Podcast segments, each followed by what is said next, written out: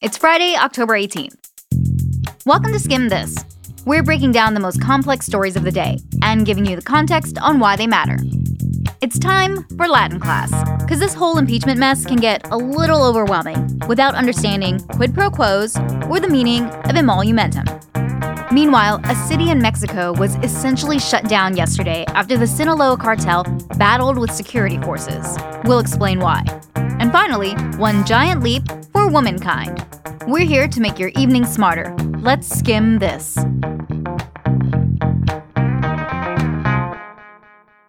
Today's episode is brought to you by Sakara.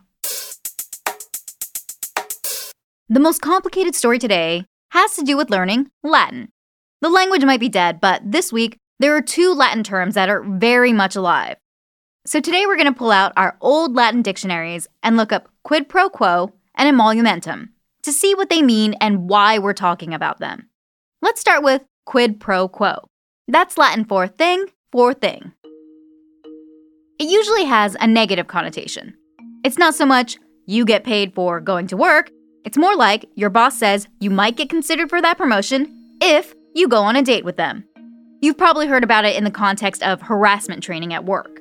More recently, we've been hearing about it in a totally different context that has nothing to do with that impeachment. Yeah, we're talking about the July phone call between President Trump and the president of Ukraine. A rough transcript of the call shows the Ukrainian president asking about military aid, and President Trump saying, quote, I would like you to do us a favor though. For weeks, Dems have been saying that that amounts to quid pro quo. The impeachment inquiry has kind of centered on this. The White House has been denying it.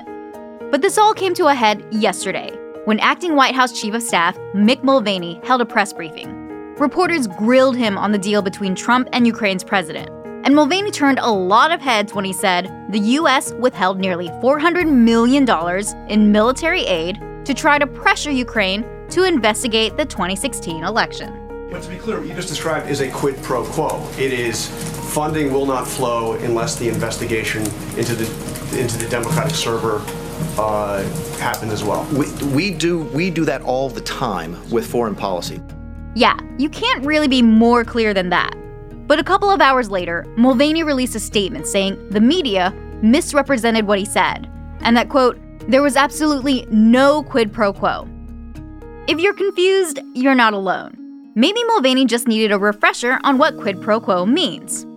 Hopefully, this explainer helps him out. The next Latin word we need to get into is emolumentum. That means profit or gain. We mostly hear about it in the context of the emoluments clause of the Constitution, which says nobody in public office should accept money or gifts from foreign governments without Congress's permission.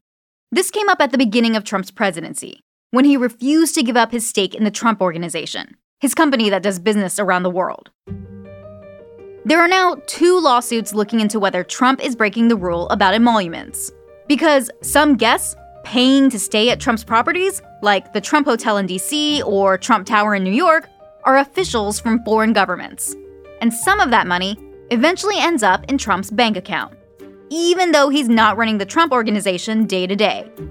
So the lawsuits say Trump is basically accepting gifts from foreign governments. That debate has been going on for years. But the news yesterday was that Trump is planning to host the next G7 summit, that yearly meeting between the leaders of seven of the biggest economies, at the Trump National Doral, Miami. Yep, that's a Trump organization property. It's a move that has a lot of people raising their eyebrows, like Andrew Napolitano, who's a Fox News legal analyst. Here he was yesterday on Fox Business. He has bought himself an enormous headache now with uh, the choice of this. This is about as direct and profound a violation of the Emoluments Clause as one could create. The White House says this doesn't count as an emolument because Trump isn't going to make any money by hosting the event. Here's Mulvaney again during that newsy press briefing yesterday. No, there's no issue here on him profiting from this in any way, shape, or form. Like we said at the beginning of this segment, the Latin word for emolument means profit or gain. But the emoluments clause of the Constitution doesn't actually say the public official has to make money for it to be a no no. In this case, experts say Trump's company is still taking money, aka gifts, from foreign governments. But even if his company takes a short term loss, hosting this kind of meeting could boost the resort's prestige, meaning the Trump organization and Trump himself could stand to make more money in the long run. So, what's the skim? The impeachment inquiry is going old school and making some of us revisit old high school textbooks we never thought we'd look at again. So, thanks for that one. Meanwhile, congressional Democrats are planning to expand the scope of their own emoluments litigation to include the new G7 plans. And the parade of officials giving Ukraine slash quid pro quo related depositions on Capitol Hill will continue next week. So for now, enjoy your impeachment free weekend, because we'll probably be back at it next week. Another fight likely to continue next week pits Mexican security forces with the infamous Sinaloa cartel. They had a major shootout yesterday that paralyzed an entire city. More on that after the break. Reminder winter is coming, and it's important to eat well so that you feel well. Enter Sakara. Sakara makes organic, ready to eat meals with nutritious and delicious plant based ingredients that are designed to help you feel like your best self. Right now, Sakara is offering our listeners $60 off their first order when they go to sakara.com slash skim this. That's Sakara, S-A-K-A-R-A dot com slash skim this to get $60 off your first order. Sakara.com slash skim this. You might remember the El Chapo case. El Chapo's real name is Joaquin Guzman, the infamous former leader of Mexico's Sinaloa drug cartel. El Chapo had a pretty crazy life. He escaped prison twice and smuggled over $12 billion worth of drugs over 30 years. He was considered the most powerful drug trafficker in the world.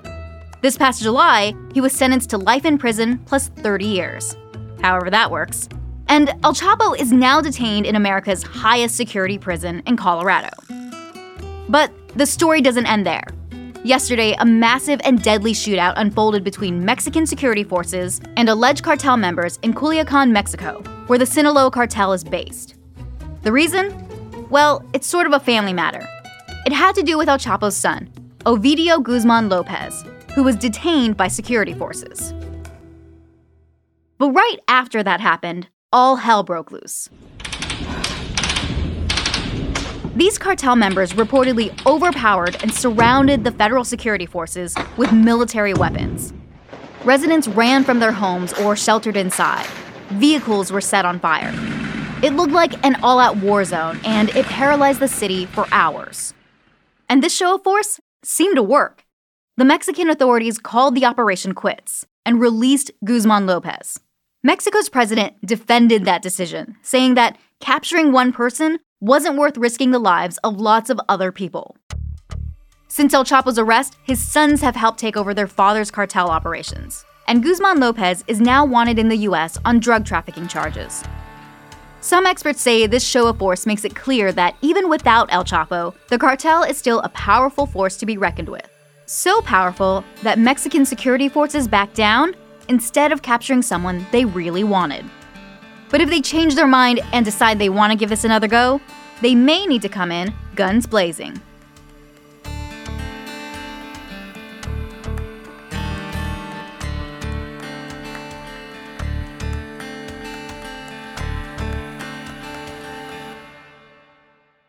It's October, which means it's Breast Cancer Awareness Month.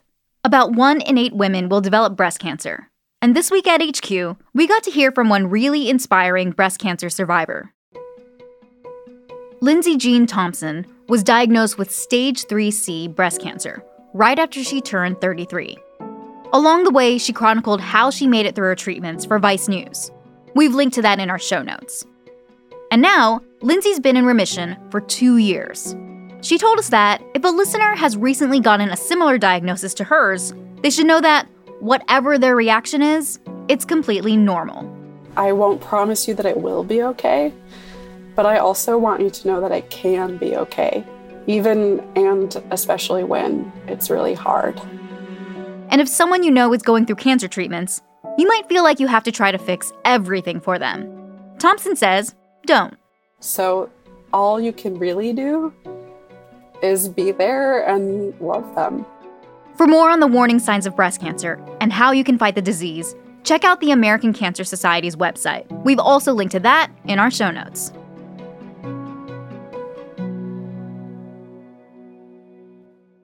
Before we go today, we've got a fun fact coming to you from 200 something miles above the Earth's surface. Good morning, Christine and Jessica.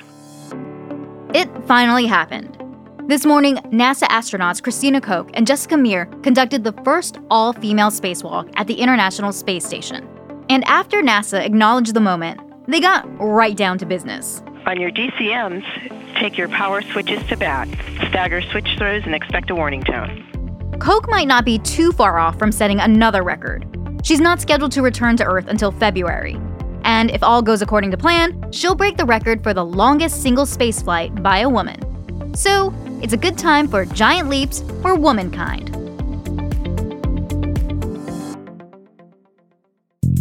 And that's all for Skimm This. Thank you so much for listening this week, and we'd love for you to rate and review us online. A lot of news happens over the weekend, so to catch up first thing on Monday, sign up for our morning newsletter, The Daily Skimm, at theskimm.com. It's everything you need to know to start your day right in your inbox.